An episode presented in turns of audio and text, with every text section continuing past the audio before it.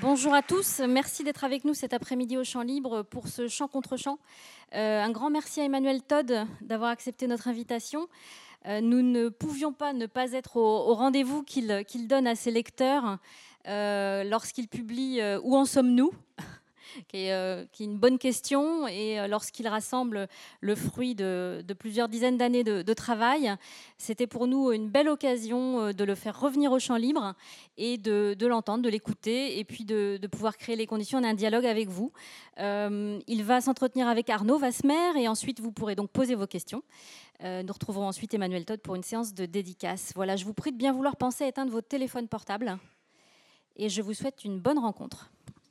Merci Astrid. Bonjour à, toutes et à tous et ravi de vous retrouver et ravi de retrouver euh, Emmanuel Todd qui est euh, l'un de nos invités euh, les plus fréquents euh, ici dans cette, euh, dans cette salle. Vous êtes euh, historien et anthropologue. Vous êtes venu nous voir pour plusieurs de vos livres, mais aussi pour débattre avec d'autres, comme c'était le cas avec Bernard Guetta sur l'Europe. Après avoir publié Qui est Charlie ou un peu plus tôt le premier tome de l'origine des systèmes familiaux le second est annoncé dans votre nouveau livre. Vous euh, venez donc de faire paraître euh, Où en sommes-nous euh, sous-titré Une esquisse de l'histoire humaine.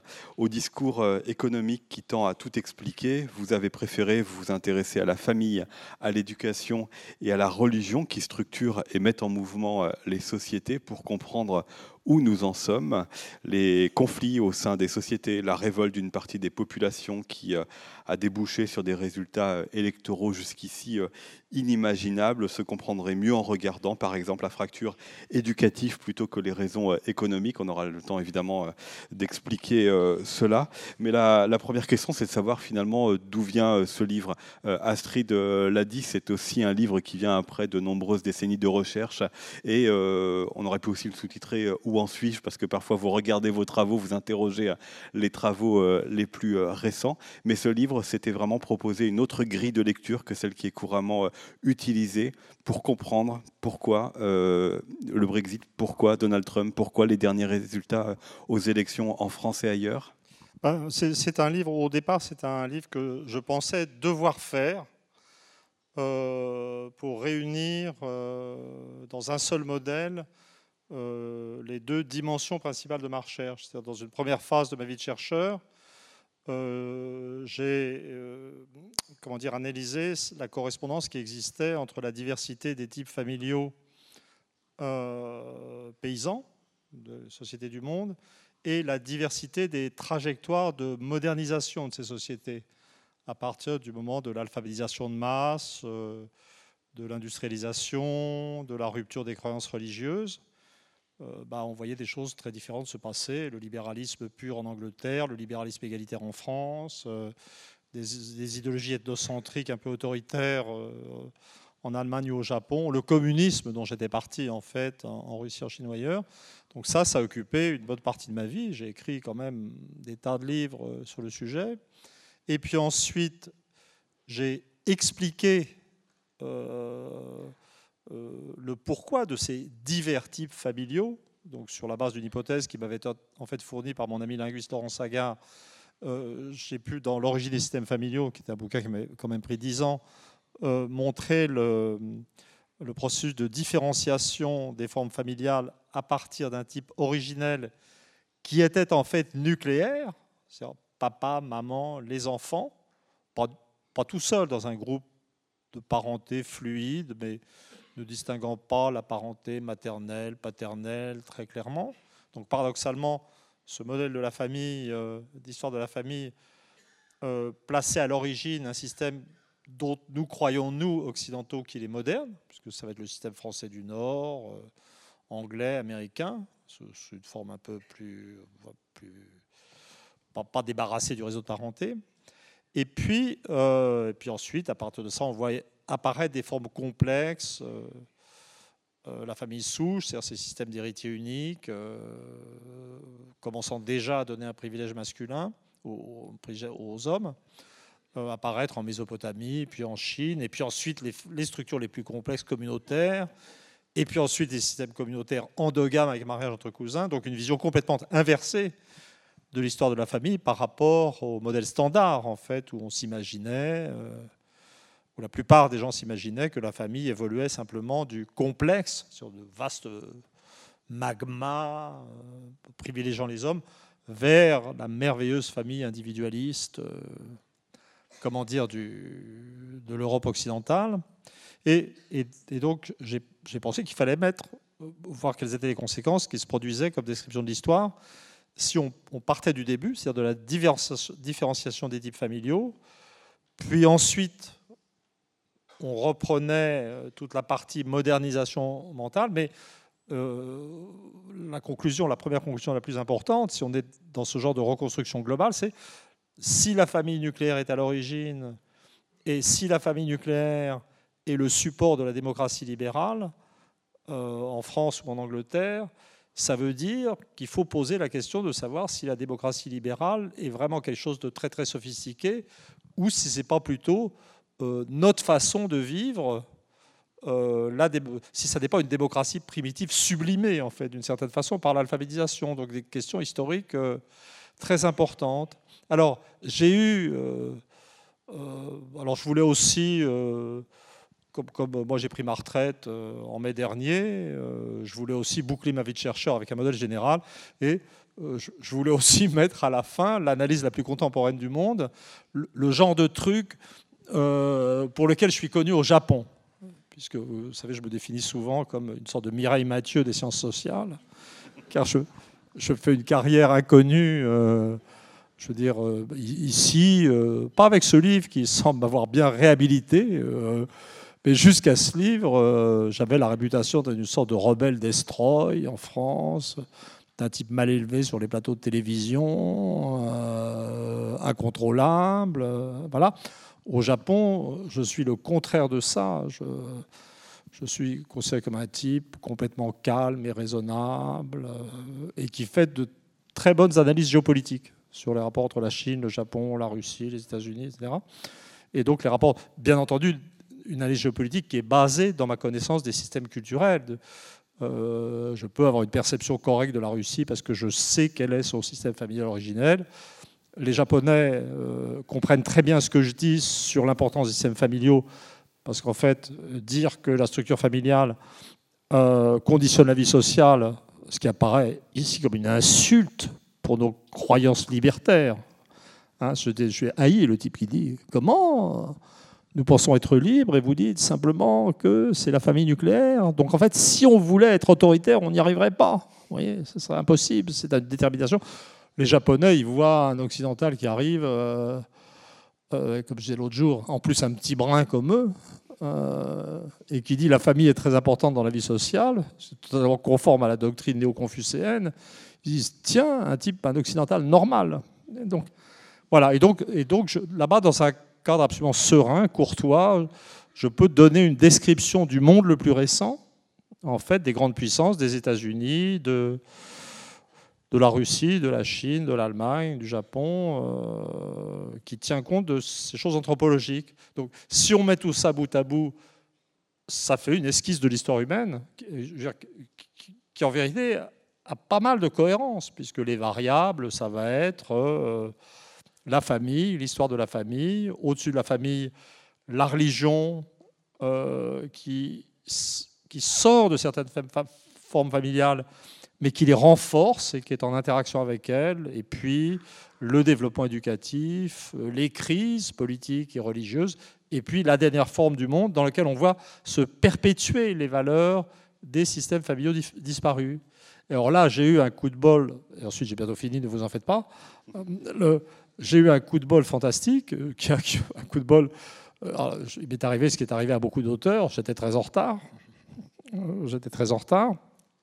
Et, et donc, en fait, je, oui, je devais avoir 5 ans de retard dans ce manuscrit.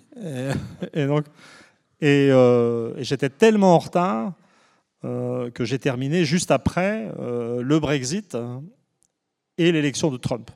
Donc, un moment stratégique formidable de basculement de l'histoire du monde, de la démocratie, de la globalisation.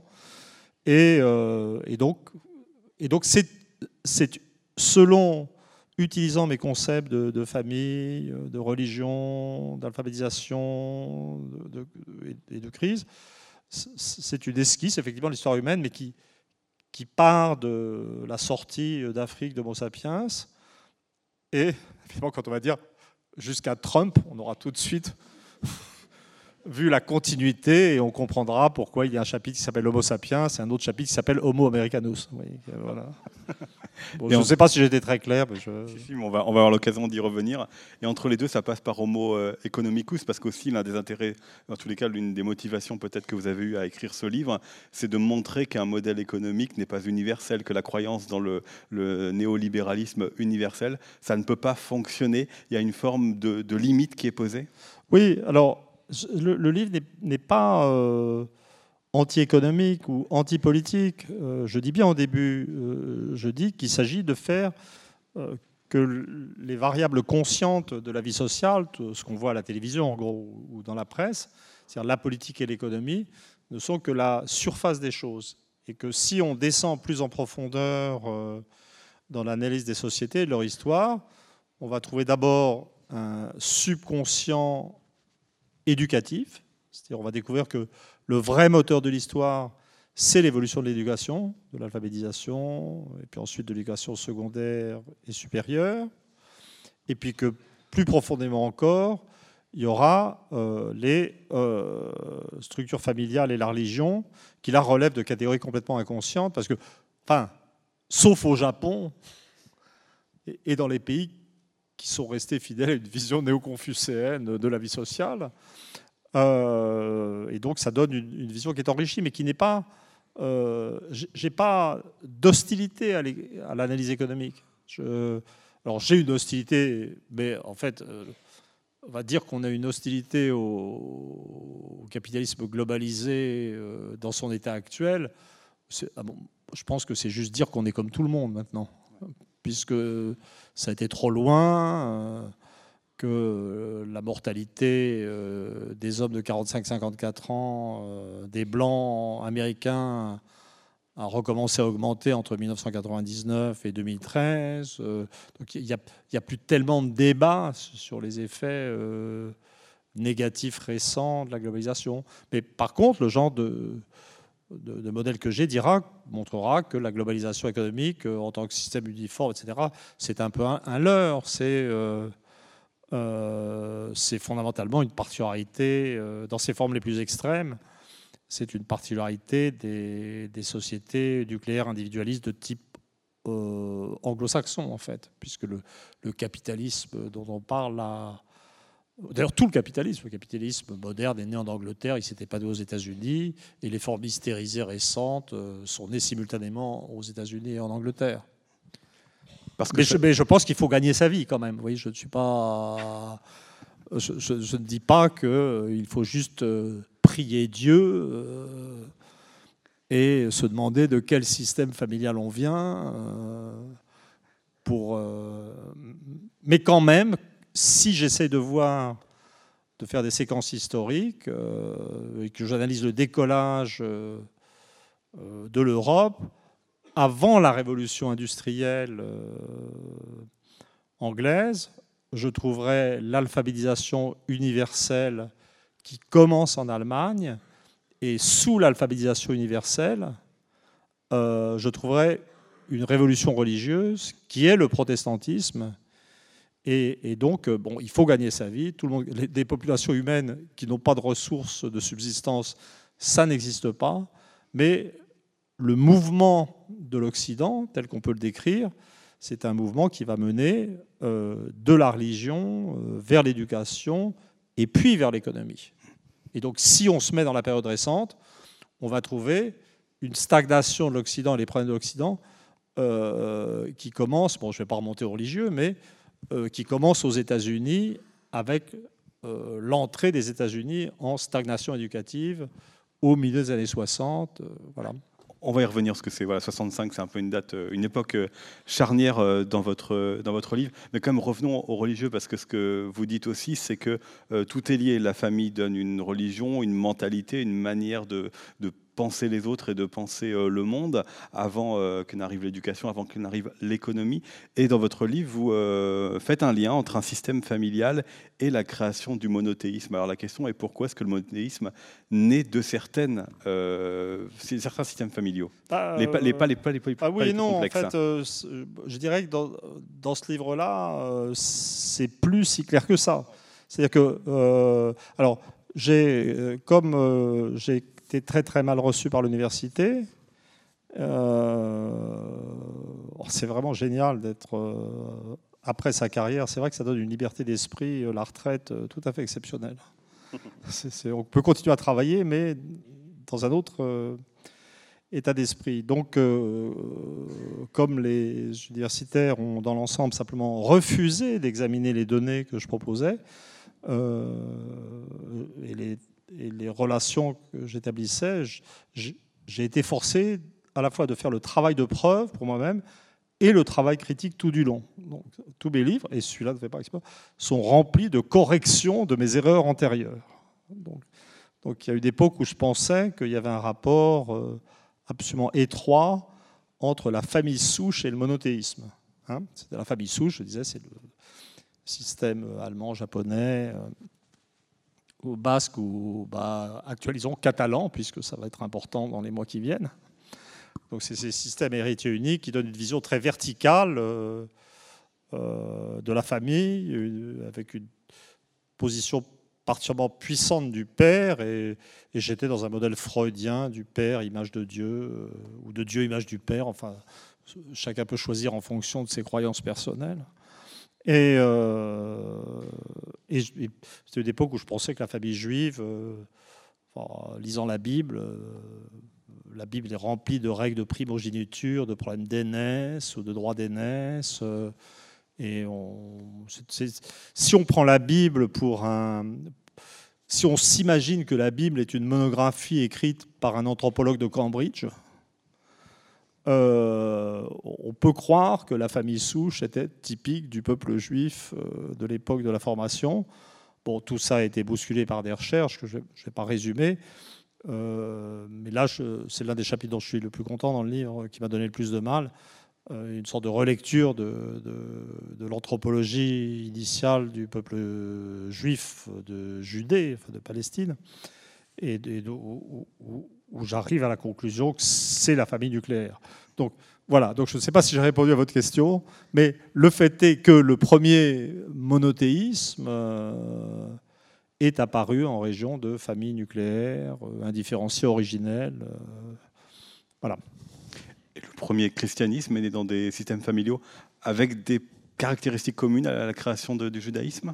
Bah, De toute façon, dans la mesure où le christianisme est né à l'intérieur du judaïsme et est resté dépendant euh, dans son recrutement euh, jusqu'à une date assez tardive dans l'Empire romain euh, de la présence des communautés de la diaspora juive, c'est un peu la même chose au départ. Simplement, le, christianisme, secte juive à l'origine, est né quand même dans le contexte de l'Empire romain, d'un Empire romain qui redérivait vers la famille euh, nucléaire, où il y avait une élévation euh, du, statut de, la femme, et qu'à partir du moment où, les deux religions, se sont séparées, euh, bah le, un, nouveau type d'interaction entre famille et religion s'est établi dans le christianisme. Donc la, grande innovation familiale du judaïsme, ça a été, il y en a plusieurs, mais euh, c'était fondamentalement la, protection des enfants, c'est-à-dire euh, l'interdit sur l'infanticide. C'est-à-dire que tout être, le, sens profond du tu ne tueras point, c'est surtout ça en fait. Et euh, donc avec, je donne des textes dans le livre, le judaïsme était associé à une morale familiale très forte de, protection euh, euh, de, la femme, euh, des enfants, etc. Le, christianisme a repris tout ça, et d'ailleurs cette attitude explique pour une bonne part la dynamique démographique de ces deux religions, parce que si vous cessez de pratiquer l'avortement, l'infanticide, comme cela allait de soi dans les civilisations de l'Antiquité, vous avez très vite des communautés religieuses qui ont un taux de croissance démographique plus grand euh, que ceux euh, de l'environnement païen. Mais le, christianisme a, rajouté plusieurs éléments importants pour la vie familiale. Euh, d'abord, une, véritable obsession de l'exogamie. C'est-à-dire que le, judaïsme, contrairement à ce qu'on croit, n'est pas endogame. C'est-à-dire que le, mariage entre cousins est autorisé, si vous lisez la Bible. Mais j'ai fini par mettre la main sur des données euh, mesurant les taux de mariage entre cousins de, de tous les groupes juifs qui ont immigré en Israël après la guerre, et on se rend compte en vérité que la, culture juive est une culture que j'appellerais de d'exogamie tempérée, où il y a peu de mariages entre cousins, et, euh, mais, euh, mais, personne ne fait un fromage euh, si quelqu'un tient à épouser absolument sa cousine. Hein, pas... Et d'ailleurs, le, même le, taux de mariage entre cousins des juifs du, Proche-Orient n'est pas supérieur à celui des chrétiens du Proche-Orient, du Liban. Donc, mais il y a, euh, c'est ce que j'appelle l'exogamie tempérée, c'est-à-dire que, en gros, on n'épouse pas sa cousine, mais euh, s'il n'y a rien, il n'y a personne d'autre euh, disponible, ou, si on a une passion sentimentale d'un genre particulier, pourquoi pas, pas, voilà. Par contre, le christianisme, ça, ça apparaît très clairement chez les pères de l'Église, dans la cité de Dieu de Saint-Augustin, c'est absolument fascinant. Là, il y a vraiment, c'est développé une sorte de dynamique de, phobie du mariage entre cousins qui n'était de même pas pratiqué par les Romains et les Grecs, mais possible si on voulait. Et donc ça, c'était l'une des, dimensions d'innovation du christianisme. C'est associé par des voies mystérieuses que je n'ai pas réussi complètement à explorer, et que je ne tiens d'ailleurs pas fondamentalement à explorer, mais à décrire seulement, euh, à une euh, phobie de la sexualité en soi, qui est absolument pas caractéristique euh, du judaïsme. Le judaïsme se contente de dire qu'il ne faut pas convoiter la, femme du voisin, qu'il ne faut pas pratiquer le tour de la contraception, mais, mais il n'y a pas de, il n'y a pas dans le judaïsme l'idée que l'absence de relations sexuelles met dans un état de sainteté supérieure. En c'est l'époque de croisser, multipliez-vous, donc il faut avoir des enfants.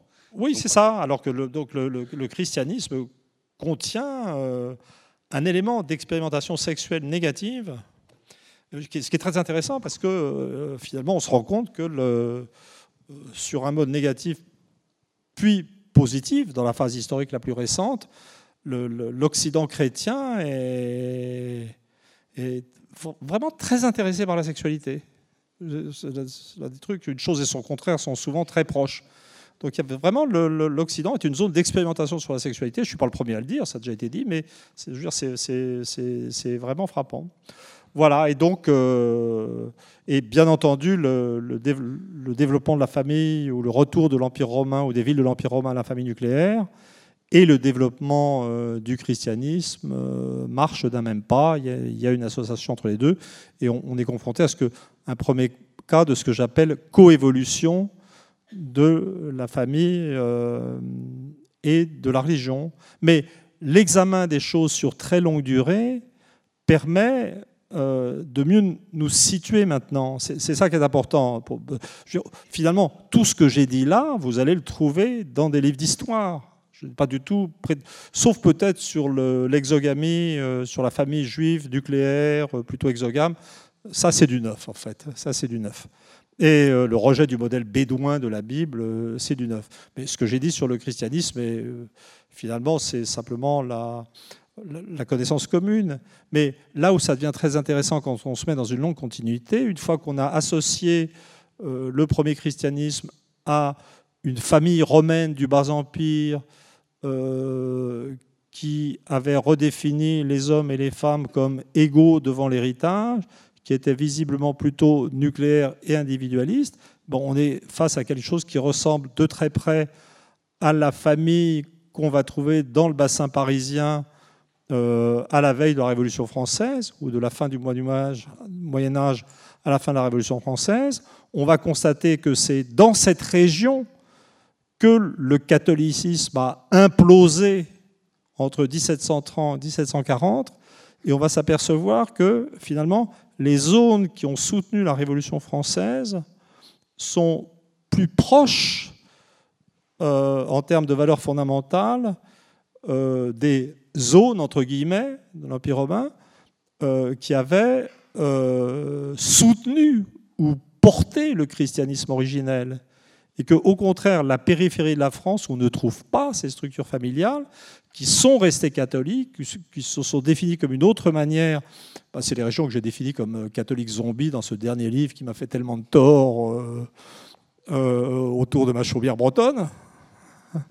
oui, je veux dire? Donc en fait, ça permet de.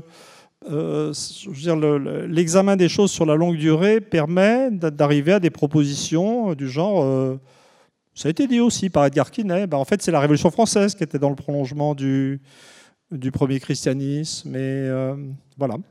Alors juste pour ceux qui ne euh, connaissent pas la définition de votre euh, catholicisme zombie, ça veut dire que ce sont les, régions qui, où la croyance s'est retirée plus récemment, mais qu'il reste les valeurs. Oui, c'est-à-dire que quand, quand on, quand on connaît bien la géographie religieuse de la France et, et d'ailleurs de l'ensemble de l'Europe occidentale, on, se rend compte que le, catholicisme, bon, restons simplement dans la sphère catholique, et la, sphère catholique s'est divisée en deux parties euh, vers justement 1730-1740. Dans les régions de familles individualistes égalitaires, le catholicisme a tout simplement implosé, et donc il y, a une Europe laïque qui s'est définie. Alors, laïque développée, alphabétisée dans le cas du bassin parisien, laïque pas très développé dans le cas de l'Italie du Sud ou de l'Andalousie, dont les structures familiales euh, sont les mêmes. Et puis, il y a eu des régions où les structures familiales, en général et en simplifiant, euh, n'avaient pas ce trait égalitaire. Certaines l'avaient, mais l'histoire est aussi compliquée, tout n'est pas aussi systématique que ça. Et eh ben, il y a une région, l'Europe, qui est restée catholique, où le catholicisme même c'est plutôt renforcé à partir des affrontements de la Révolution entre l'Église et la Révolution, justement. Et donc, dans le cas de la France, eh ben, on, va voir tout l'Ouest, euh, Bretagne, Ouest intérieur, euh, euh, le Pays Basque, une partie des, des Pyrénées occidentales, une bonne partie de la région Rhône-Alpes, de la Lorraine, de, de l'Alsace qui sont restés vraiment, euh, où un catholicisme très, est resté très vivant jusque vers 1900, 1960. Et, il y a des régions équivalentes. Les Flandres en Belgique sont de ce type, la Rhénanie en Allemagne, la Bavière, une bonne partie du, nord de l'Italie, euh, toute la partie centrale nord euh, de l'Espagne la région qui vote à droite et la vieille région absolutiste en Espagne qui essaye de mettre au pas la Catalogne actuellement, toujours pour rester dans le présent. Et ces régions de catholicisme tardif ont vu, ça correspond, alors je, ne, veux, pas intervenir dans les débats religieux eux-mêmes, euh, il y a des gens qui pensent que c'est le Concile Vatican II qui a amorcé la crise, d'autres que c'est la crise qui a amorcé le Concile Vatican II, je ne peux pas me prononcer. Euh, mais à partir de cette époque, la pratique religieuse catholique s'est effondrée dans ces bastions. Et on a longtemps cru que cet effondrement euh, de la pratique religieuse catholique euh, signifiait un effacement, signifiait que ces régions rejoignaient, par exemple en France, le cœur laïque du pays.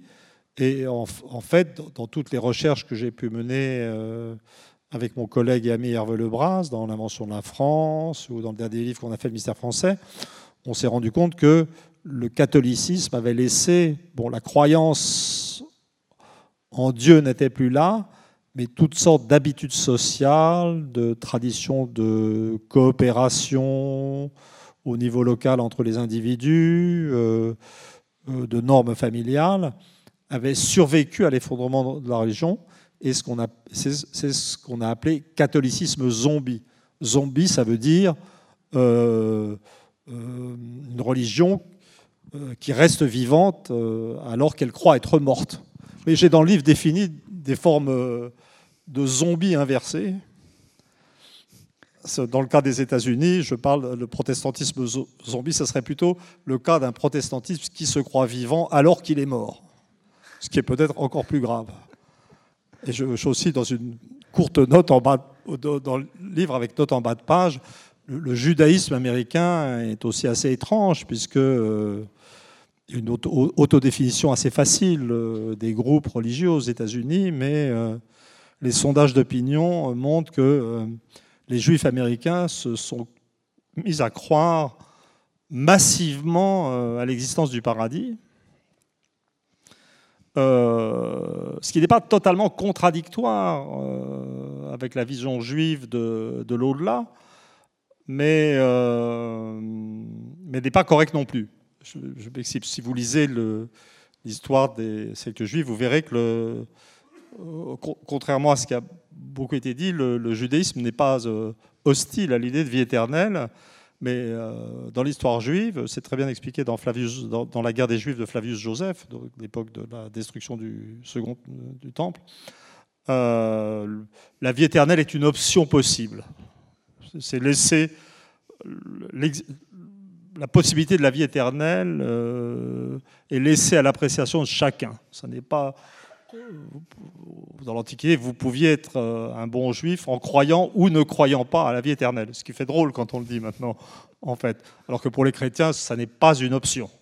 Hein, c'est pas, euh, et le fait de voir tous les juifs américains euh, se mettre à croire en la vie éternelle, ça veut dire que le judaïsme américain n'est vraiment plus le judaïsme qu'il croit être. Et donc on pourrait parler de judaïsme zombie. Il y a d'autres zombies qu'on croise dans votre livre, et notamment euh, l'Allemagne et son euh, J'essaye, là, comme quand même Rennes est l'une des capitales du capitalisme zombie, j'essaie de généraliser le concept aussi vite que possible pour me mettre à l'abri. protéger, voilà, absolument. Euh, moi, il m'est arrivé l'autre jour, j'étais dans la rue et je me disais, eh bien, moi, je suis un judéo-bolchevique zombie aussi, vous voyez, parce que je porte toujours les valeurs de ma famille, qui étaient de la variante judéo-bolchevique. Voilà, venons-en à, l'Allemagne parce que euh, je voudrais que vous reveniez aussi sur euh, l'éducation. On est dans la longue durée. Ensuite, on va s'intéresser plus à notre, à notre époque à partir du XXe euh, siècle pour comprendre où nous en sommes. Mais il faut, rester un peu sur l'histoire pour expliquer les mécanismes en, œuvre. à l'œuvre, vous faites donc un, lien entre les familles et les religions, entre les religions et les modes de pensée et puis l'éducation. Et puis vous faites un lien entre l'éducation et le développement éducatif et le développement économique. L'éducation a toujours pour vous précédé le développement économique, vous l'écrivez, c'est le protestantisme allemand qui euh, a été le premier à généraliser l'alphabétisation.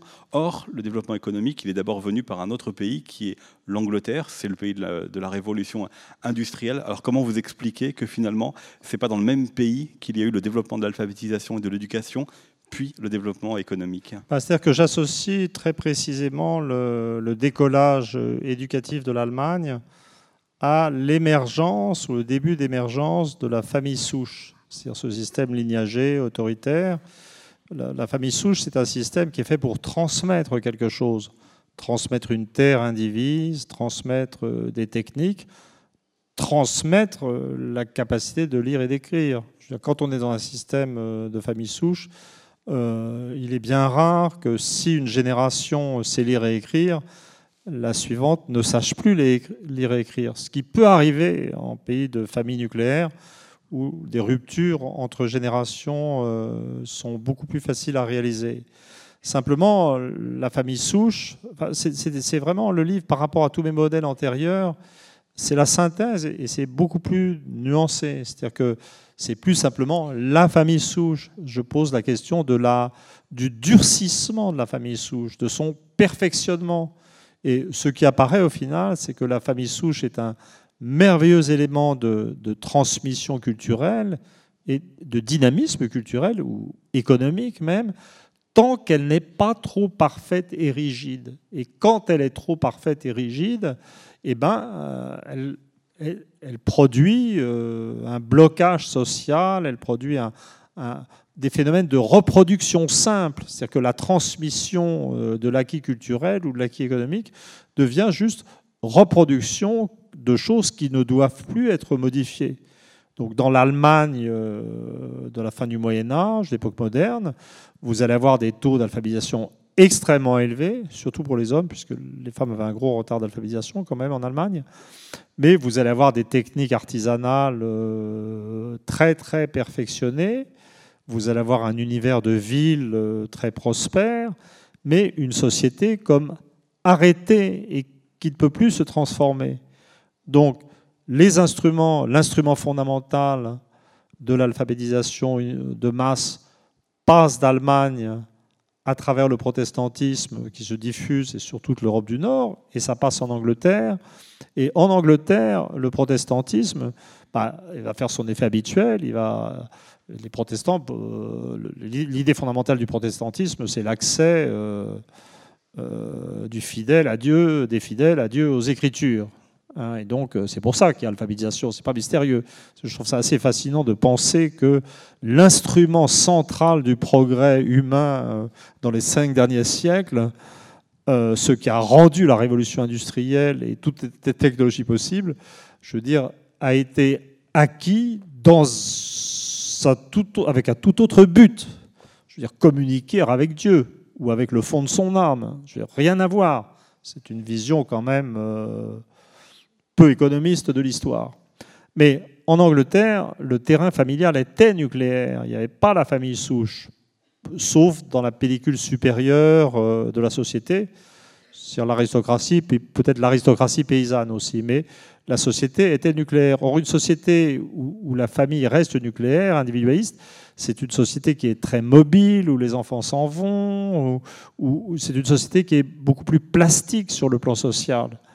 Et donc, l'acquisition de l'alphabétisation de masse par cette société plastique, dans une île où les communications étaient bonnes à cause des transports maritimes, dans une île où il y avait du fer et de la houille, je veux dire, mais le fer et la houille, il y en avait aussi en Allemagne, hein, euh, bah, c'est une société qui a pu euh, faire autre chose, et cette autre chose, c'était la révolution industrielle, parce que la condition fondamentale de la révolution industrielle, c'était le changement des techniques, c'était de ne pas rester bloqué sur des techniques artisanales parfaites, c'était de déraciner la paysannerie, mais la paysannerie anglaise était naturellement déracinée. Je veux dire, les indicateurs de mobilité géographique qu'avait mesuré mon directeur de thèse, Peter Laslett, à Cambridge, montraient dans, l'Angleterre euh, du début du XVIe siècle une mobilité extrême de, des populations. Et donc, c'est l'Angleterre, plutôt que l'Allemagne, qui a fait la révolution industrielle. Mais et cette époque, d'ailleurs, dans l'idéologie allemande, euh, Marx, euh, né en Allemagne et qui s'était installé à Londres, qui était la capitale économique et de la modernité du monde, dans l'idéologie allemande, je ne sais pas s'il il n'était pas encore en Angleterre quand il a écrit, mais je crois, puisque c'est très précoce, je veux dire, se moquait de cette Allemagne de philosophes, de penseurs qui étaient incapables d'activité économique. Euh, mais évidemment, ensuite, une fois que l'Angleterre a décollé, le, mécanisme de la rivalité ou de la compétition des systèmes culturels et des nations a produit un effet boomerang. Et l'Allemagne a été réveillée par l'Angleterre, comme le Japon a été réveillé par les États-Unis à partir du milieu euh, de, de, la deuxième moitié du XIXe siècle. Et là, la famille souche allemande, secouée, je dirais, par la rivalité externe, a à nouveau montré sa capacité extraordinaire de transmission, d'accumulation technologique des connaissances. Et l'Allemagne, d'après la réunification, d'après Bismarck, a rattrapé et dépassé l'Angleterre. Donc on aboutit quand même avec ces critères de religion, d'alphabétisation, de structure familiale. les variables sont peu nombreuses, mais on aboutit à un modèle historique qui est finalement euh, assez nuancé et qui décrit des situations euh, particulières, pour, pour, ne pas dire uniques d'une certaine manière. Donc c'est pas, euh, je ne pense pas avoir produit une représentation dogmatique de l'histoire. Venons-en à la démocratie. Pourquoi c'est l'Angleterre, puis les États-Unis qui l'inventent? Parce que là, il y a un mot qu'on n'a pas encore utilisé, qui va rentrer dans le débat, c'est le mot d'égalité, qui est central dans toute la seconde partie de votre livre pour expliquer où nous en sommes aujourd'hui. Alors, bah, ça, ça, je dirais, c'est le. c'est pas un livre avec une thèse centrale, mais c'est mais c'est quand même la thèse centrale. C'est ce que je disais au début. C'est-à-dire que, euh, et là je me suis appuyé aussi sur des études historiques anglaises qui, euh, peut-être le mieux c'est de faire dans méthode inductive et, partir du travail qui a été fait plutôt que de faire comme si tout était sorti de, de mon propre cerveau, c'est-à-dire ne pas être cartésien euh, l'empirisme anglo-saxon. Il y a un, très beau livre anglais, dont j'ai plus le titre en tête, mais si vous voyez le bouquin et le nombre des références, je ne pense pas que vous pourriez m'en vouloir, euh, qui montre que, euh, qui réfléchit sur le parlementarisme anglais et sur les formes politiques sur le continent, et qui arrive à la conclusion que l'innovation euh, politique euh, dans l'Europe du XVIIe, XVIIIe euh, siècle, ça n'est pas les formes représentatives, ça n'est pas le Parlement anglais, ou ça n'est pas les formes représentatives catalanes. J'espère que vous appréciez mon effort d'actualisation. Je veux dire de coller à l'actualité. Ça n'est pas. Euh, alors là, c'est tout à fait évident que les formes de représentation et de démocratie sont archaïques. La démocratie suisse, dans ses montagnes, ou en tout cas sur, ces plateaux, les véritables innovations, ça va être l'absolutisme de l'Espagne, de la Castille, ça va être l'absolutisme français, euh, ça va être l'absolutisme prussien ou même avant euh, suédois, et, qu'en fait, là, comment dire, la, démocratie apparaît euh, sur des franges comme, un, résidu, c'est-à-dire qu'elle est, elle est le, redéveloppement ou l'épanouissement de formes représentatives qui avaient survécu à ces innovations autoritaires. Donc on retrouve dans le domaine politique finalement le genre d'évolution inversée que je donnais de la famille. Je dis que la, grande mythologie euh, de la sociologie historique, c'était de penser que, euh, eh ben, on venait d'une famille très,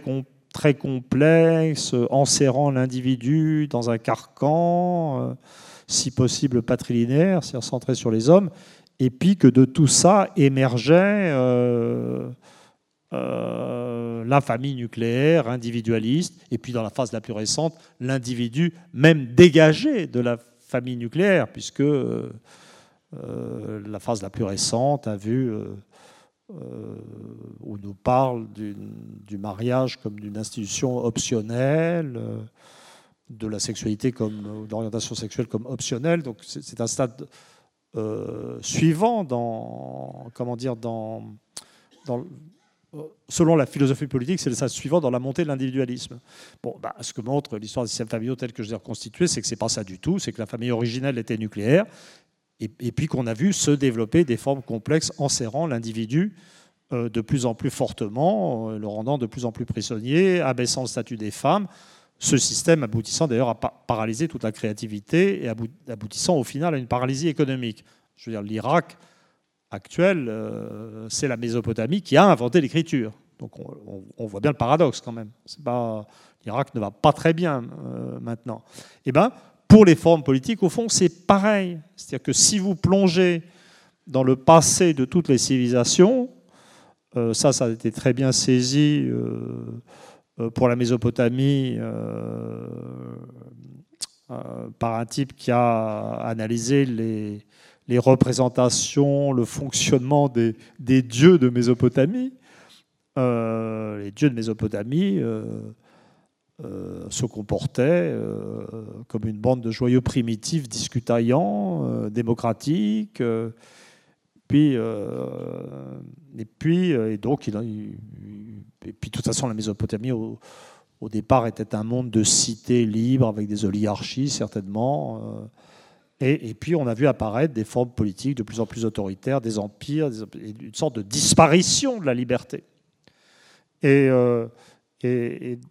donc l'histoire politique euh, ou l'histoire des régimes politiques, comme l'histoire de la famille, peut être vue à l'envers, non pas du tout comme l'histoire d'une montée irrépressible de la démocratie libérale et individualiste, mais en fait, la tendance générale de l'histoire humaine, ça serait plutôt à la disparition des formes démocratiques et représentative primitive et la montée en puissance de systèmes autoritaires, impériaux, privant les gens de liberté. Et dans ce genre de modèle, la liberté ou, les révolutions libérales euh, euh, qui entraînent le monde atlantique, en fait, euh, l'Angleterre, les États-Unis, la France. alors c'est l'Angleterre qui a commencé avec la révolution de 1688, qui n'était pas démocratique, mais qui était, beaucoup plus oligarchique, qui a mis sous contrôle euh, la monarchie et, simplement donner une assise solide au parlementarisme. Donc 1688, les Français de 1789 avaient l'Angleterre en ligne de mire et voulaient juste faire un peu mieux que le rival traditionnel. Les Américains, de leur côté, ils ont construit une démocratie raciale, c'est-à-dire euh, où l'idée d'égalité du groupe, euh, du groupe blanc a été définie par le rejet des Noirs. Mais tout ça se passe sur la périphérie du monde. J'aurais tendance maintenant à parler, je suis influencé par les émissions de cuisine de la 6, où on demande toujours à des gens de sublimer tel ou tel produit. Genre sublimez-moi ces artichauts. Enfin, si, je, veux dire, vous voyez, je suis très conscient d'être en Bretagne, même si je sais tout à fait que l'artichaut est sur la côte nord et pas du tout, euh, pas du tout ici, mais enfin je crois. Euh, et, donc, j'aurais tendance à, voir la, démocratie libérale qui émerge euh, sur les bords de l'Eurasie, euh, non pas du tout comme une forme radicalement nouvelle et, et, inventée, mais comme une démocratie primitive sublimée par l'alphabétisation universelle, où effectivement les formes représentatives peuvent être généralisées, parce que tout d'un coup tout le monde sait lire et écrire mais dans un monde où finalement les, régimes autoritaires de la partie centrale, là où sont apparus par exemple les régimes communistes en Russie, en Chine, ou les théocraties, je ne sais pas comment les appeler, du, euh, Moyen-Orient, euh, représentent plutôt des formes euh, historiquement postérieures. C'est un modèle paradoxal, mais, qui permet de bien comprendre les difficultés qu'on vit actuellement.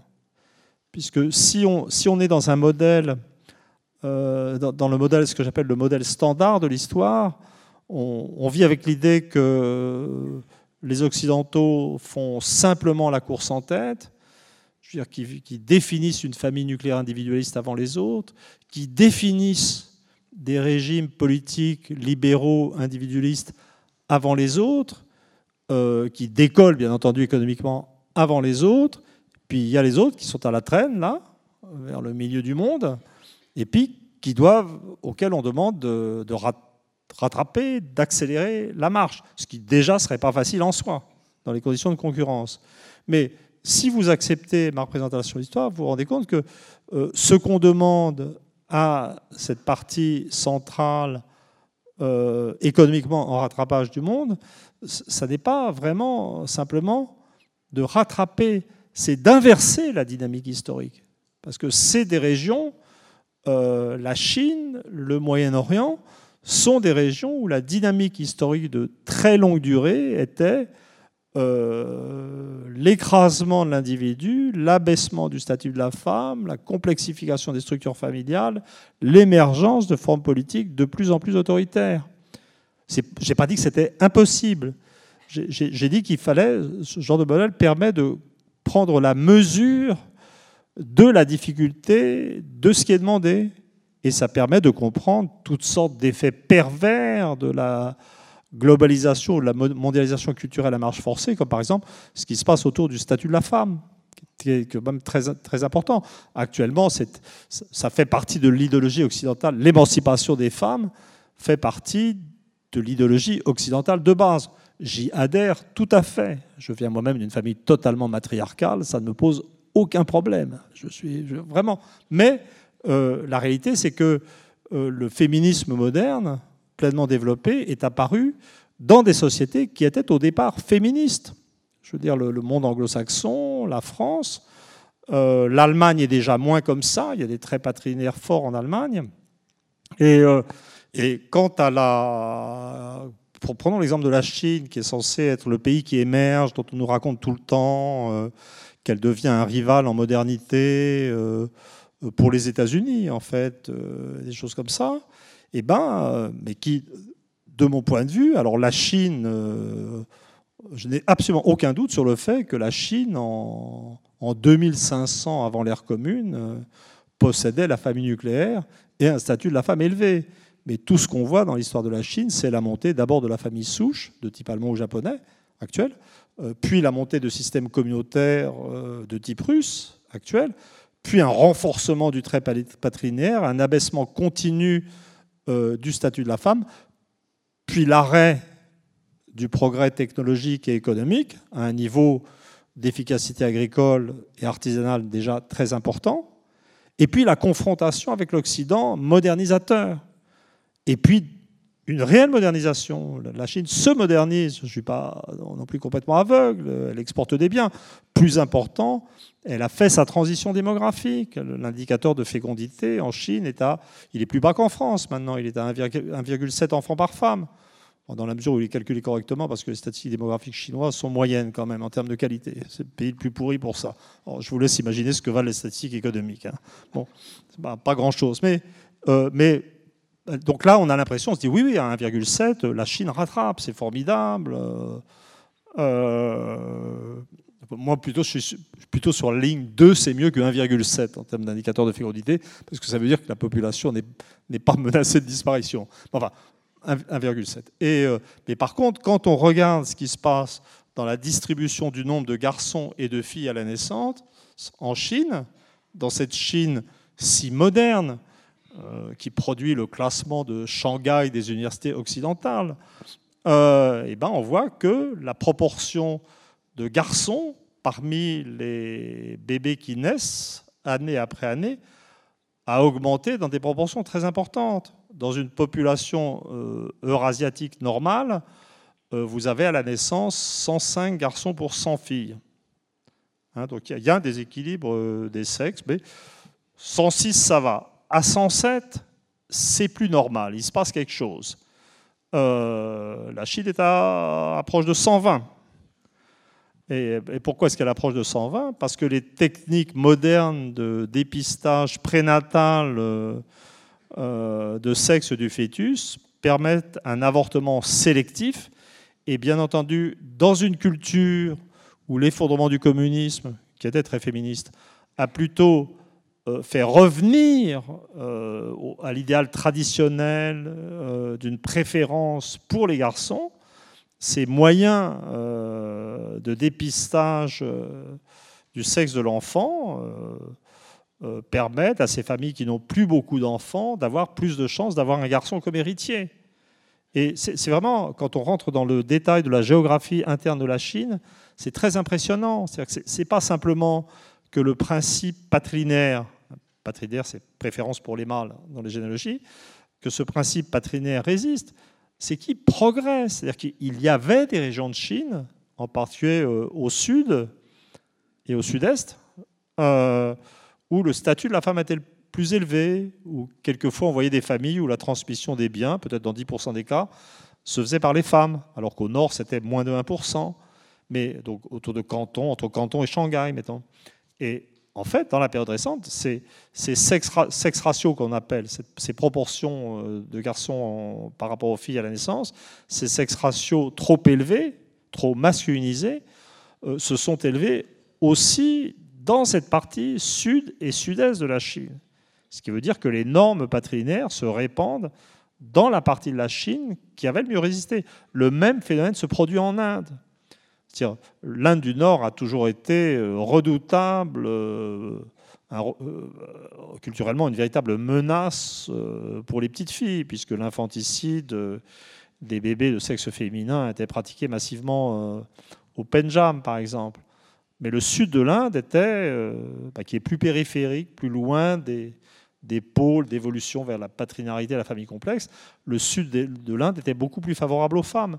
Mais les sexes ratios, bien entendu, au nord, au Punjab, sont encore supérieurs, 120 euh, sans doute, à ce qu'on voit en Chine. La Chine doit être à 118 ou un truc comme ça, euh, sous réserve de la valeur des chiffres chinois. Mais on voit le, le déséquilibre du sexe ratio qui progresse euh, vers le sud de l'Inde. Donc on voit, c'est une histoire inversée. Ça n'est pas l'histoire qu'on nous raconte. En, fait, quand on regarde les quand on entend parler euh, les déclarations de l'ONU sur le statut de la femme, où on a, la vision d'un si, on, se compte, je ne parle pas des démographes qui sont tout à fait au courant et qui ont une vision assez, comment dire, assez réaliste et, de fait cruelle de, ce qui se passe euh, sur Terre. Mais justement, la démographie permet de, de, de passer de l'autre côté du miroir et de voir ce qui se passe réellement. Et ce qui se passe réellement n'est pas ce qu'on croit qui se passe en Occident. Ça n'est pas la marche irrésistible de l'élévation du statut de la femme. Alors, en, en, Occident euh, et peut-être de manière plus euh, contemporaine, euh, parce que je reprends comme ma question qui était sur la question de, l'égalité. Je, suis sa, je suis sa terreur. Parce qu'il fait un travail fantastique de, de, mise en ordre. On a déjeuné ensemble avant. il me disait, ben, je vais essayer je, je, sais que tu vas partir dans toutes les directions. Je sais que je vais passer un moment infernal. Donc je lui dis. Pas infernal. Donc je lui dis, c'est ça le challenge. Mais, mais, mais je reconnais que le livre est particulièrement difficile parce que c'est une esquisse de l'histoire humaine. Il y a quelques variables. Hein. Hein c'est 100 000 années quand même. Voilà. Et, donc, en, vérité, c'est comme un. Ça serait comme un jeu où il faut empêcher le, le type de s'enfuir, mais il y a tellement de portes pour s'enfuir ça va comme ça? Ça va comme ça, merci. Euh, je reviens sur la question de, l'égalité parce que euh, c'est le problème qui nous occupe aujourd'hui, qui, pour, qui pour vous explique euh, les votes récents, donc Donald Trump, le, Brexit, le fort taux du Front National aux dernières présidentielles en France. C'est l'égalité qui pose problème, mais égalité de quoi? Égalité de la démocratie? Alors, le, livre est sorti il y a plus d'un mois maintenant, et je peux déjà faire, c'est très intéressant, euh, voir ce qui intéresse le plus dans ce livre.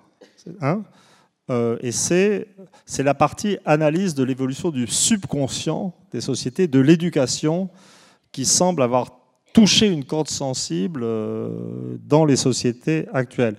Ce qui pour moi est drôle parce que c'est des thèses qui, sous une forme moins élaborée, moins centrée sur les États-Unis, j'avais déjà présenté en 1997 dans l'illusion économique. Mais ça y est, apparemment, 20 ans après, nous sommes mûrs. Euh, ce qui confirme ce que m'avait dit mon éditeur Georges Diebert euh, il y a longtemps. Un intellectuel français doit tenir démographiquement pour être reconnu. Il suffit d'être patient. Et, bon, et, donc, euh, c'est ça qui a, qui a, frappé. Alors, le, le, modèle, il, est assez simple. C'est-à-dire que bah, j'ai déjà suggéré tout à l'heure que l'alphabétisation de masse, le fait que tout le monde apprenne à lire et écrire, est quelque chose, c'était l'une des composantes de cette démocratie primitive sublimée que j'essaie de vendre comme de la mauvaise cuisine euh, anthropologique. Euh, voilà, donc si tout le monde sait lire et écrire, euh, bah, le suffrage universel devient possible, devient même indispensable finalement. Et puis les gens qui savent plus que lire et écrire, et qui savent écrire des livres ou produire de l'EJ, euh, s'ils veulent euh, qu'on les écoute ou qu'on les lise, doivent euh, parler à tout le monde. Donc c'est ça une société démocratique. Vous avez des élites qui produisent de la haute culture, et puis vous avez des masses alphabétisées qui sont en situation de la recevoir et de l'accepter ou la refuser, etc. Vous êtes en situation démocratique normale. Alors, dans un premier temps, quand s'est développée l'éducation secondaire et surtout supérieure, on s'est juste dit, bah, c'est la suite, c'est juste encore mieux c'est la phase suivante de la démocratisation. Et effectivement, les États-Unis, qui font vraiment la course en tête euh, depuis euh, peut-être les années 1910-1920, ont vu se développer, euh, particulièrement immédiatement après la, avant et après la Deuxième Guerre mondiale, une éducation supérieure de masse. Mais vers 1965, ça s'est bloqué et on a pu constater qu'en gros, en simplifiant, un tiers seulement d'une génération euh, faisait des études supérieures, et puis que le reste se, répartissait entre secondaire, euh, secondaire avec diplôme ou sans diplôme, secondaire pratiquement toujours, parce que le secondaire américain a été lui aussi très démocratique ouvert, ce qui n'était pas le cas du secondaire français dans l'entre-deux-guerres ou même dans l'immédiate après-guerre. Et en fait, là, sans qu'on s'en rende compte, la, société américaine, et bien entendu, toute l'Europe a suivi avec 30 ans de retard, s'est restratifiée sur le plan éducatif. C'est-à-dire, il y avait ceux qui avaient une éducation supérieure, ceux qui n'en avaient pas. Et en fait, là, ça, a très vite euh, provoqué euh, une sorte de crise culturelle ou l'apparition d'un subconscient inégalitaire qui s'est manifestée. Euh, bah, la première manifestation, je, pense, que j'ai identifiée aux États-Unis, c'est l'époque de la guerre du Vietnam, où, où, où s'est opposé, dans la vision collective des choses, les ouvriers qu'on envoyait se faire tuer dans les rizières, et qui restaient assez patriotiques, malgré tout, quoique pas tellement heureux d'être là où ils étaient.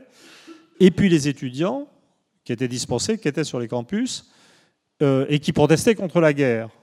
Je ne dis pas que je ne suis pas d'accord avec les étudiants, mais, je dis que c'est comme ça qui s'est passé. Et qu'eux-mêmes étaient plutôt dans la contestation euh, des valeurs nationales ou, dans un début de post-national, en fait, euh, en termes d'idéologie. Il y avait une ambiance, ça produit une ambiance qu'on a vu en fait se développer en France, 30, je veux dire, 20 ans plus tard, euh, moi je l'ai vu en France au moment du débat sur le traité de Maastricht, en fait. Au moment du débat sur le traité de Maastricht, on a vu apparaître ces représentations euh, de gens éduqués euh, qui s'apprêtaient à voter oui, à dépasser le national et à marcher d'un pas sûr vers un avenir meilleur, entre guillemets. Et, et puis un peuple, un culte et donc, on a vu l'affrontement élitisme-populisme. Mais, si vous voulez, euh, le blocage euh, du développement du supérieur aux États-Unis, c'est 1965. Le blocage en France, c'est entre 90 et 95. Maastricht, c'est 92. Donc, ça colle très bien. Moi, je suis historien, il faut que ça colle sur le plan euh, des schémas temporels. Et ce qu'on vient de voir dans la période la plus récente, c'est n'est pas simplement la généralisation des problèmes d'élitisme et de populisme, moi, je préfère maintenant parler d'élitisme de masse et de populisme minoritaire, pour bien montrer que les deux sont absurdes, en fait. Parce que des élites qui sont 30% euh, euh, d'une cohorte, bon, c'est des élites. Enfin, c'est des grosses élites quand même. Hein. C'est pas, l'élite euh, au sens de la rareté. Et, et, et des populismes qui n'arrivent pas à réunir plus de 30% de la population, c'est des populismes minoritaires. Donc on voit bien en fait qu'il s'agit d'une société qui est segmentée euh, en tiers égaux. Il y a une masse centrale. D'ailleurs, la décision historique sera comme toujours décidée par les catégories intermédiaires. Mais vous avez ces droits. Et la, représentation dans tous les événements euh, qui se passent, c'était vraiment, euh, pour moi, c'était vraiment l'année, l'annus mirabilis du populisme cette année puisque dans l'interprétation du Brexit, dans l'interprétation de l'élection de Trump, dans l'interprétation euh, du vote Macron, dans un autre sens, puisque Macron est quand même le contraire du Brexit et le contraire de Trump, c'est-à-dire l'échec de la contestation populaire, euh, eh ben, les sondeurs d'opinion disent clairement que la variable explicative fondamentale, plus encore que la stratification socio-économique, que les CSP ou les PCS, comme on dit les catégorie socio-professionnelle, euh, eh ben, la stratification éducative est, opérationnelle. Moi, j'ai suivi dans le détail toutes les primaires américaines, les élections américaines, et c'était, c'était devenu officiel. C'est-à-dire que Hillary Clinton euh, insultait l'électorat de Trump euh, en tant que sous-éduqué. Quand elle disait les deplorables, hein. c'était vraiment donc un mépris de classe, un mépris de classe culturel. Et donc, ça, c'est le monde dans lequel on est. Alors, c'est moins. Euh, je dirais, le paradoxe, c'est que les, les choses sont plus conscientes dans les pays anglo-saxons, mais finalement, dans les pays anglo-saxons, les élites de masse semblent, ou une partie des élites, semblent plus capables d'accepter un compromis, en fait c'est ce qui explique, par exemple, pour l'Angleterre, que c'est le Parti conservateur, qui est même ceux qui étaient contre le Brexit, qui a pris en charge le vote Brexit pour euh, amener la sortie de Oui, c'est-à-dire que le, le, livre, le livre, vraiment, bon, vous pensez bien que si vous passez euh, huit mois de votre vie à produire ce que vous savez comme une vision révolutionnaire de la famille juive de l'Antiquité, euh, euh, vous n'êtes pas tellement préoccupé d'engagement civique partisan immédiat.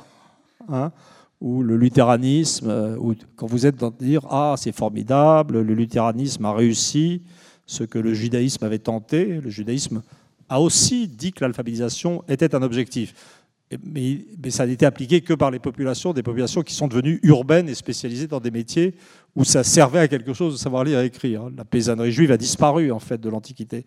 Bon, le luthéranisme, vous êtes dans ce genre de préoccupation, c'est pas, euh, vous n'êtes pas dans les conflits politiques euh, de la France d'après Maastricht. Hein. Mais à la fin quand même du euh, euh, enfin, j'étais, c'était pas fait pour ça. Le livre a été commencé bien avant mon livre sur Charlie, mais j'étais très content d'échapper au, débat français, à toute cette violence, etc.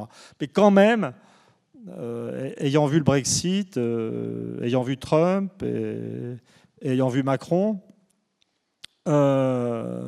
j'ai, fait un post-script qui est comme une sorte d'accès de civisme, et dans lequel j'essaie de réfléchir sur sur ce pourquoi de pourquoi est-ce qu'en France l'opposition euh, euh, populisme-élitisme est absolue et c'est incarné dans, ce débat télévisé euh, idéal typique, dirait Max Weber, entre l'inspecteur des finances et la Madone des prolétaires du Nord. non, Madone va pas. Hein. Je sens que c'est pourri comme comparaison. c'est pas du tout l'image qu'elle donne.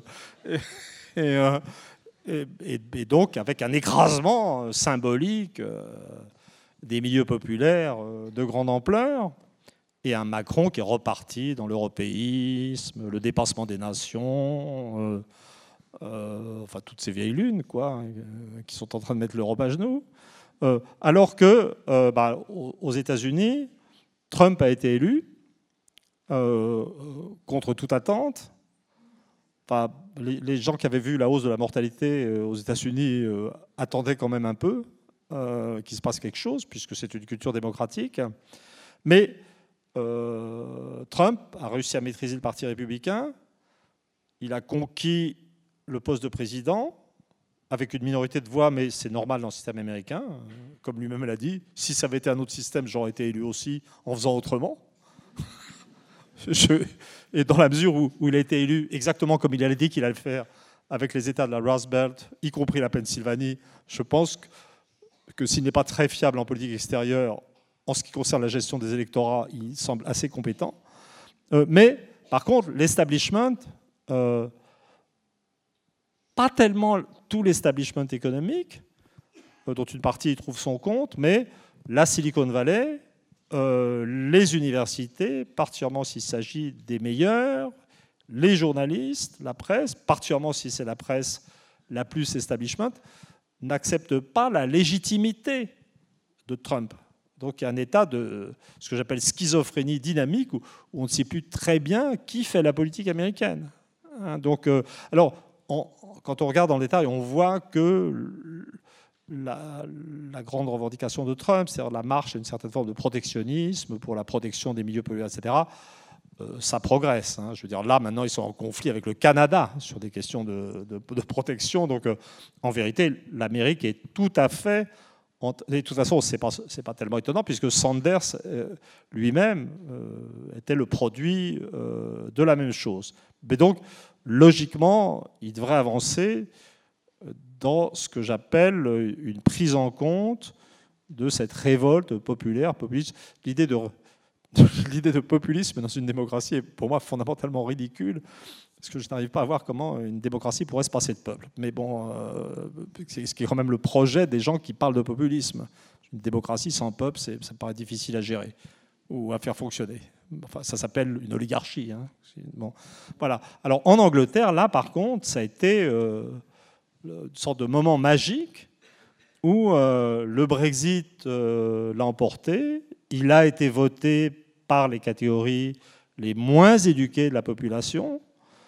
et simplement, la, le, le résultat a mis les universités anglaises Cambridge en particulier, qui était l'endroit où j'étais, moi, pour mes études, où j'étais formé à la recherche, dans un état de fureur euh, homicide. le, camp du Remain n'a absolument pas désarmé. Puis le, racisme culturel des Anglais euh, ou des classes supérieures anglaises cultivées peut être très au-delà de ce qu'on peut voir en France. Mais le Brexit a été voté et les classes supérieures anglaises, la fraction supérieure du, comment dire, du, parti, euh, du parti conservateur, appliquent la décision. Ce qui, pour nous, Français, est, on peut le dire, totalement ahurissant, parce que quand les Français votent non au référendum de 2005, tout le monde s'en fout. On n'est pas du tout habitué. Euh, en fait, on a complètement oublié ce que c'était qu'un fonctionnement démocratique normal en France. Alors, ce qui est vraiment intéressant sur le plan parce que, euh, de l'analyse, de la compréhension, c'est. Gardons juste la France et, et, l'Angleterre. Donc, on a un pays, la France, qui est euh, super égalitaire dans ses conceptions. Surtout nos bâtiments publics, on a écrit liberté, égalité. On peut expliquer cet attachement à l'égalité quand on est spécialiste des structures familiales en disant mais les Parisiens, les paysans du bassin parisien, bien avant la Révolution, divisaient leurs héritages de façon frénétiquement égalitaire entre garçons et filles. La France du Nord est féministe depuis longtemps. Les Anglais, non. Il y avait des règles d'inégalité dans le haut de la paysannerie, dans la noblesse. Puis sans ça, l'héritage était divisé de façon floue. Les Anglais, ça les chauffe pas trop, en fait, l'égalité. Mais donc c'est quand même bizarre que le pays de l'égalité soit le pays où on méprise le peuple, ou en tout cas le bas du peuple, et le pays de la non-égalité euh, soit le pays euh, de, euh, où on tient compte de la décision populaire, décision obtenue contre les gens les plus éduqués. Alors voilà, on est là. Comment expliquer ça? Alors d'abord, il faut bien voir que partout, en dépit de la stratification éducative, l'alphabétisation universelle est là. Tout le monde sait lire et écrire. Alors, il y a les, couvertures du Point, le journal Le Point, qui maintenant est tellement germanophile que je l'appelle Der Punkt, en fait, qui, à intervalles réguliers, nous, rappelle que le peuple ne sait pas lire. Je veux dire, veux dire que déjà ces journalistes apprennent à écrire. Et, euh, voilà. Mais la vérité, c'est que l'alphabétisation universelle est là pour rester. Et puis, d'ailleurs, elle est nécessaire pour qu'on extrait de cette base d'alphabétisation universelle les gens qui vont faire des études supérieures, ce tiers supérieur de la société. Et donc, en vérité, si on appartient à des élites responsables et intelligentes, on ne peut que se rendre compte qu'on ne peut pas faire vivre un pays en faisant comme si son tiers inférieur n'existait pas. Donc l'idée de négociation entre les élites de masse et le populisme minoritaire est une idée, devrait être une idée naturelle, rationnelle et raisonnable. Donc la question, ce qu'on doit expliquer, c'est pas tellement pourquoi ça se passe en Angleterre, puisque c'est la seule solution, la seule option possible. Euh, ce qu'on doit expliquer, c'est pourquoi est-ce que ça ne se passe pas en France? Alors qu'on s'attendrait, avec notre culte de l'égalité, je n'ai pas fini, hein, je pérore. Bah, par contre, il va falloir conclure quand même. Voilà, voilà, voilà. Que, voilà. Et, je crois que ça, euh, ça tient. il faut partir du mot méritocratie. Il faut partir du mot méritocratie. Le mot si je dis méritocratie, en France, on pense que c'est bien, c'est formidable, on pense à l'élitisme républicain, on pense que l'éducation doit, de façon égalitaire, aller chercher les plus doués pour les faire monter dans le système scolaire. On ne se rend pas compte que l'idéal méritocratique, je veux dire, produit un système, un anglais, dès 1958-59, Michael Young s'était rendu compte de ça, que si on appliquait ce programme méritocratique, c'est le mec qui a inventé le mot meritocracy, euh, eh ben, on allait fabriquer une société où les gens d'en bas ne seraient plus pauvres par hasard, parce que nés au mauvais moment, au mauvais endroit, mais avec un quotient intellectuel ordinaire, comme tout le monde. Mais là, la méritocratie fabrique des sociétés où les gens qui sont en bas, eh ben, le système scolaire leur a appris que c'est ce qui valait. C'est ça l'ordre méritocratique. L'ordre méritocratique, donc, c'est une société dans laquelle on extrait, dans les segments dits inférieurs de la population, tout ce qu'il y a de bien, et puis les gens d'en haut, eux-mêmes, finissent par se sentir extrêmement supérieurs. Et donc, il y a, une sorte de perversion euh, automatique de l'idéal méritocratique. Mais comme l'idéal méritocratique est fortement associé au départ à l'idéal démocratique, il est d'autant plus fort que vous êtes dans une société démocratique. C'est un piège qui, est plus, qui se referme d'autant plus violemment que vos valeurs initiales sont égalitaires. Alors qu'en Angleterre, ce qui sauve les Anglais, à mon avis, c'est qu'ils euh, sont moins là-dedans. Il euh, n'y a pas que le système scolaire pour les Anglais, il y a des privilèges de naissance, il y a d'autres valeurs, des valeurs aristocratiques. Et donc, si, vous avez des valeurs comme ça, vous avez une adhésion, vous n'êtes pas dans un système culturel où vous racontez que l'école et le tri scolaire est tout. Voyez? Et donc, on, obtient, vous pouvez avoir des gens, surtout que les gens qui ont des privilèges de naissance, euh, bon, ils peuvent être tout à fait puants, il n'y a pas de problème mais quelque part, ils ne vivront pas forcément avec l'idée que leurs privilèges sont justifiés par une intelligence supérieure. Tout le monde sait que les familles nobles sont remplies de crétins, distribués au hasard, alors que les énarques français sont tous persuadés qu'ils sont supérieurement intelligents. Et les inspecteurs des finances, n'en parlons pas. Vous voyez? Et donc, en fait, euh, la vérité, c'est que Marine Le Pen et Emmanuel Macron représentaient les deux pôles de cette espèce de perversion qu'est l'idéal méritocratique s'il est poussé trop loin. Et donc la, la, négociation entre le haut et le bas, de fait, est beaucoup plus difficile en France. Et donc la société dont on pourrait croire a priori qu'elle est le plus douée pour l'égalité et la démocratie est celle qui se dirige le plus rapidement vers la désintégration et la séparation des groupes. CQFD. voilà. Merci à vous, Emmanuel Todd.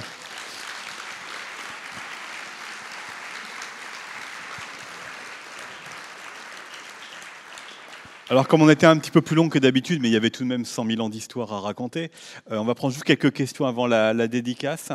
Qui souhaite poser une première question? Nous avons des mains tout en haut au balcon, hein, à gauche.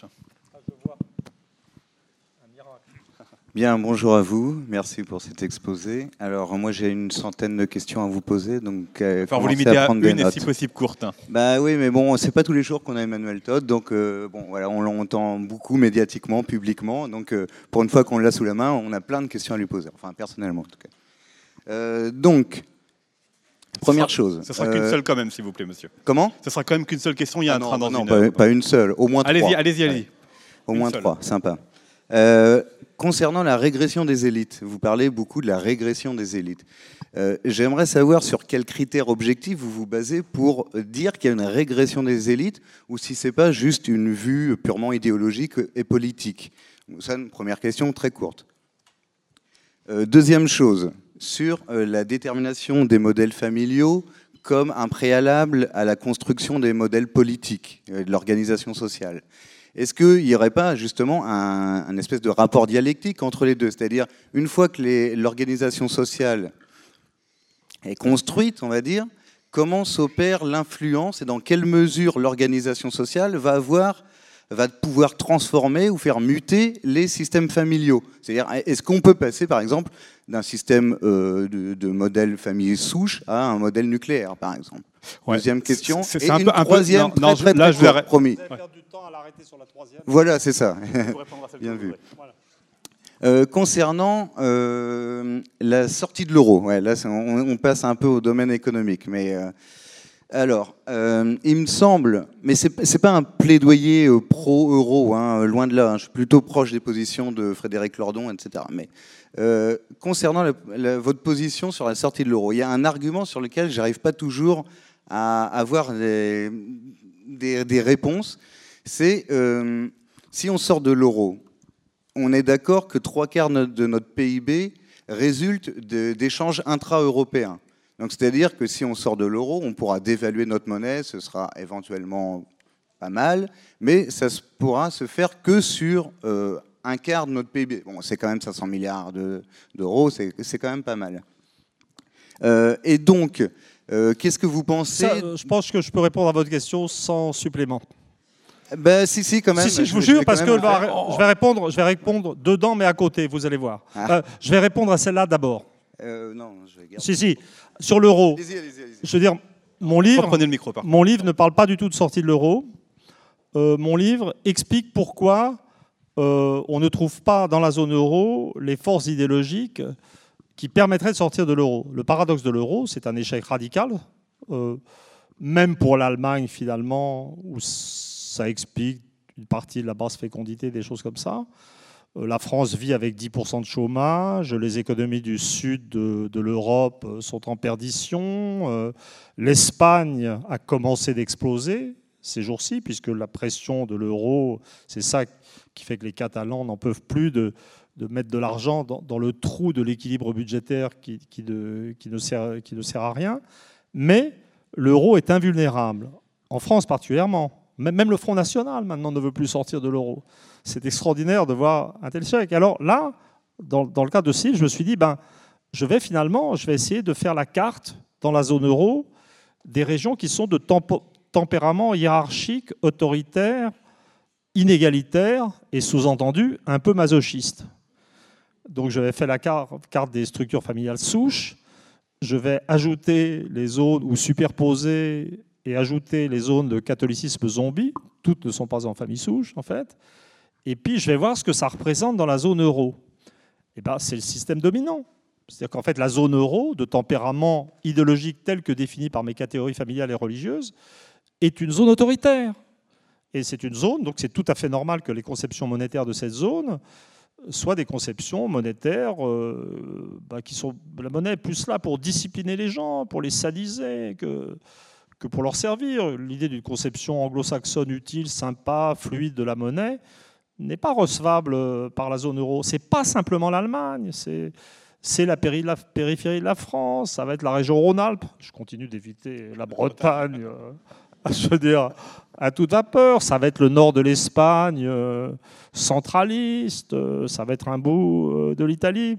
Donc, mais je ne, pour moi, c'est fini. je ne suis plus militant sur ces questions. J'ai un paragraphe. Euh, dont je suis très fier, qui termine un chapitre que j'ai fait sur la métamorphose euh, de l'Europe. Et ça s'appelle L'Europe post-démocratique, deux points, un monde normal. C'est ça la science et l'objectivité scientifique. C'est, pour moi, c'est, je pense avoir fait quelque chose de scientifiquement utile de mes échecs de citoyen. Je me suis battu 25 ans contre les roses. J'ai toujours dit que ça ne marcherait pas. J'ai pas, pas été déçu hein, sur ce plan. Euh, j'ai pas, pas été déçu. Mais là, ayant admis mon échec et l'incapacité de la société la plus importante de la zone euro, qui pourrait être contestataire, la société française, à faire aboutir une modification ou une élimination de cette monnaie, eh ben, j'ai fait cette, cette Alors ça, ça se couple à la stratification éducative, mais je ne réclame rien. Tout ce que je dis, c'est si j'étais plus jeune, je foutrais le camp en Californie. Ça serait ça mon problème politique. Je vais être un retraité breton heureux. Voilà. Alors, concernant la première question. Hein, j'ai parlé de crétinisation sociopolitique des élites. J'ai pas j'ai pas dit que les gens qui faisaient des études supérieures ne savaient rien faire. J'ai pas dit que les gens qui faisaient des grandes écoles scientifiques étaient mauvais en maths. J'ai dit, c'est très proche de la notion de fausse conscience de Marx euh, ou de stupidité euh, structurellement induite d'un économiste euh, anglais que j'avais utilisé pour l'Union soviétique, Peter Warren. C'est-à-dire que ce monde des 30% supérieurs, en schématisant, en simplifié, qui a cette culture, cet élitisme, etc., devient incapable de penser la société autrement qu'en fonction de ses propres valeurs et intérêts et va laisser pourrir à l'extérieur le reste de la société. Mais je n'ai pas dit que les gens étaient stupides en tout. Bon, je reconnais qu'il y a des moments où je pense à certains de mes collègues de l'INED et, que j'aimerais pouvoir élargir le, concept de crétinisation à des querelles de clochers, etc. Mais il y a des tas de chercheurs très bien à l'INED, dans leur domaine. Il y a des démographes géniaux, qui ne sont pas lunettes d'ailleurs, c'est dommage. Euh, je pense à Guilmoto, qui est le spécialiste du sexe ratio mondial, le meilleur spécialiste mondial, mais il est au CEPED, il est ailleurs. Voilà. Donc, donc c'était La deuxième question, c'était?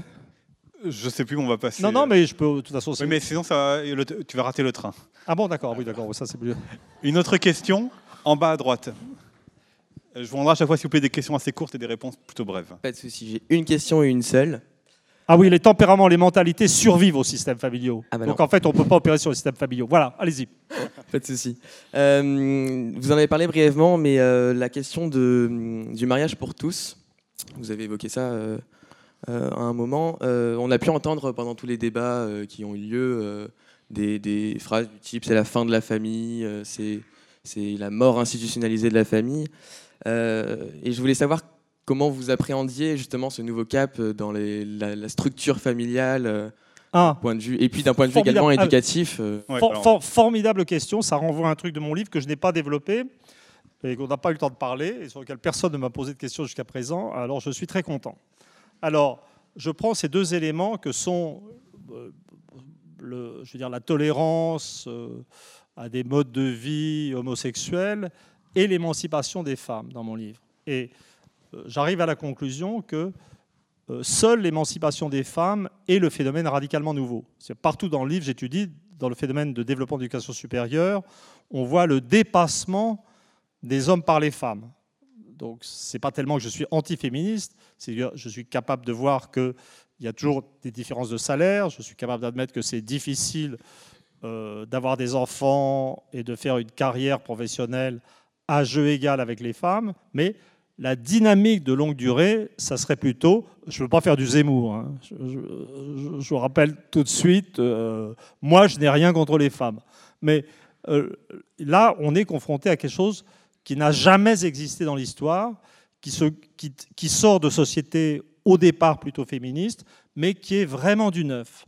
Par contre, quand on fait de l'anthropologie historique de longue durée, la conclusion, et quand on a lu un classique extraordinaire euh, de l'Amérique des années 50 euh, qui doit s'appeler, euh, je ne sais plus si Sexual Behavior, et donc les conduites sexuelles, et qui compare les, Américains des années 50 les groupes primitifs résiduels pour lesquels on a des données concernant tous ces sujets sexuels et autres, à l'américaine, hein, la fréquence des rapports, le lieu des rapports, euh, le type de rapport, euh, par où, comment. j'ai découvert, j'ai redécouvert la société américaine des années 50-60, c'était juste merveilleux d'empirisme. Et puis les primates, vous savez, les, les grands singes, où, alors vous découvrez dans ce livre des choses merveilleuses sur, euh, sur, la force des primates et dans les préliminaires avec un acte très bref. L'homme est accusé de l'inverse. Voyez, voilà, mais sur l'homosexualité, il y a des données. Et ce qui apparaît, c'est que l'homosexualité euh, est assez peu une préoccupation de l'homo sapiens originel. C'est-à-dire que euh, dans l'ensemble, les, groupes primitifs euh, étaient assez tolérants à l'homosexualité. Assez tolérants à l'homosexualité masculine et totalement indifférents à l'homosexualité féminine qui n'apparaît pratiquement jamais comme une préoccupation. Et moi, dans mes modèles de longue durée, j'aurais tendance à dire que, en fait, le mariage pour tous, euh, la tolérance de conduite sexuelle déviante n'est pas du tout, je veux dire, une nouveauté dans l'histoire humaine, mais le retour à un état naturel pré-judaïque et pré-chrétien. Et dans la mesure où Homo sapiens, bien avant les grandes religions qui ont opéré sur la régulation des conduites sexuelles, euh, Homo sapiens n'a pas attendu euh, le judaïsme et le christianisme pour faire de grandes choses. Il a quand même conquis la planète. Il a montré sa capacité de survie sociale dans des sociétés stables. Et donc, je n'ai pas une minute d'inquiétude pour Homo sapiens avec le mariage pour tous. Et puis on va prendre une dernière question au milieu de la salle, monsieur en haut. Je ne suis pas militant non plus. Hein. c'est, juste, j'essaie d'expliquer mon indifférentisme. Euh, je pense que c'est des sujets sur lesquels les gens auraient besoin de devenir très indifférents, comme Homo sapiens originel. Monsieur. Mais donc, euh, euh, d'abord, dans une première foulée, je demanderais si vous pouviez expliquer ce que c'est qu'une famille souche, parce que je n'ai pas compris. Et après, je voudrais savoir si, euh, pour, puisque vous aimez décaler les choses, si vous, faites vous avez pu faire intervenir, vous faites encore intervenir une autre manière de faire une, une histoire d'humanité, celle qui a mené Freud, notamment avec son ouvrage les malaises de la culture ou euh, le malaise de la culture, malaise de la civilisation, parce que j'ai l'impression que sur certains traits des choses que vous avancez, même si moi, je n'ai pas lu l'ensemble de l'ouvrage, je viens juste de démarrer, mais bon, euh, il y a des aspects euh, sur la notion de culture. Il ne faut pas prendre la notion de culture, le fait d'aller voir un tableau, mais c'est l'ensemble des, procédés qui permet aux gens de pouvoir vivre ensemble malgré l'agressivité fondamentale qu'ils possèdent. Donc, euh, je voudrais savoir si, quelque part, ça a une résonance par rapport à, à votre type de pensée. Alors, la famille souche, bah, c'est la famille de la Vienne, euh, de l'Autriche, euh, de Freud et du monde allemand germanique en général. Euh, c'est un système dans lequel, en milieu paysan ou artisanal, le plus souvent, l'aîné des garçons héritait du bien. Et puis les autres devaient être éjectés. Donc c'est un système qui porte des valeurs d'autorité et d'inégalité. Et ces valeurs d'autorité et d'inégalité ont été transmises aux sociétés en modernisation au moment même où ces structures familiales paysannes ou artisanales euh, explosaient. En ce qui concerne euh, Freud, euh, vous allez constater, si vous continuez à avancer dans le livre, si vous, si vous n'êtes pas écœuré par ma prose trop vite, il y a un chapitre qui s'appelle La mémoire des lieux, dans lequel j'explique à quel point je me suis éloigné des représentations freudiennes de la transmission. C'est-à-dire justement à cause de la, ce que vous avez dans Freud, c'est ce qui était ma culture de base. Moi, je suis un 68 art élémentaire euh, au départ. C'est j'avais la vision d'une transmission de ces valeurs sociales ou de ces valeurs familiales comme quelque chose de, de très violent, foutu à coups de marteau euh, dans la tête des enfants, qui ensuite n'arriverait pas sans euh, s'en débarrasser et irait passer de longues années sur un divan euh, pour en sortir. Euh, avec, avec des, modèles comme ça, on n'arrive pas à comprendre la persistance des valeurs sur des territoires où les populations sont mobiles. J'explique en détail. Et je, je, développe plutôt la notion de valeurs faibles, de gens qui croient assez peu à toute chose, mais de valeurs qui sont faibles au niveau des individus, mais qui, de fait, deviennent fortes au niveau des territoires parce que les individus, quand ils bougent, abandonnent leurs valeurs. Et donc les valeurs restent fixées sur des territoires. Je ne sais pas si j'ai répondu à votre question. Je viens essentiellement de vous dire que vous aurez la réponse plus loin dans le livre. Et pour ceux qui ne l'ont pas, rendez-vous à la sortie de la salle pour l'acheter et le faire dédicacer par Emmanuel Todd. Merci beaucoup Emmanuel et merci à vous.